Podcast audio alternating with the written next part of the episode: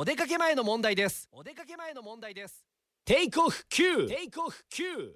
おはようございます。高橋正澄です。あの土日仕事等がなければあんまりこう浜松に来ることないんですがまあ月金でこうやって浜松にいて土日はまああの自宅だとかそのまあ他のとこにいることが多いんですけれどもまあたまたま先週土曜日ですか？7日の日にですね。えー、7日 ?8 日か。えー、ちゃうわ。今日8日6日って。もうぐちゃぐちゃや。もう6日の日に、えー浜松用事があって。まあ用事が終わってですね家族で来てたんですけどそしたらまあ子供があのショッピングモール行ってみたい。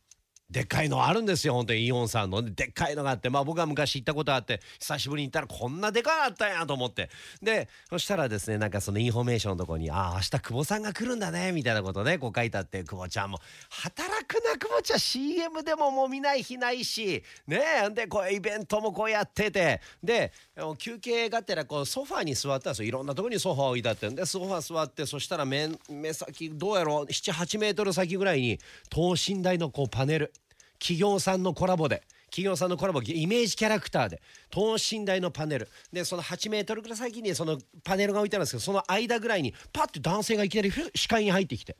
久保ちゃんのパネルに向かってスーッと歩いていくんですよ。なんかあえそんな大大接近急接近してあの抱きつくんかなと思ったら、えーただスマホ見てただけやったんや。っていう話やけど久保ちゃんすごいな。すごいな久保ちゃん本当に。久保ちゃんはすごいな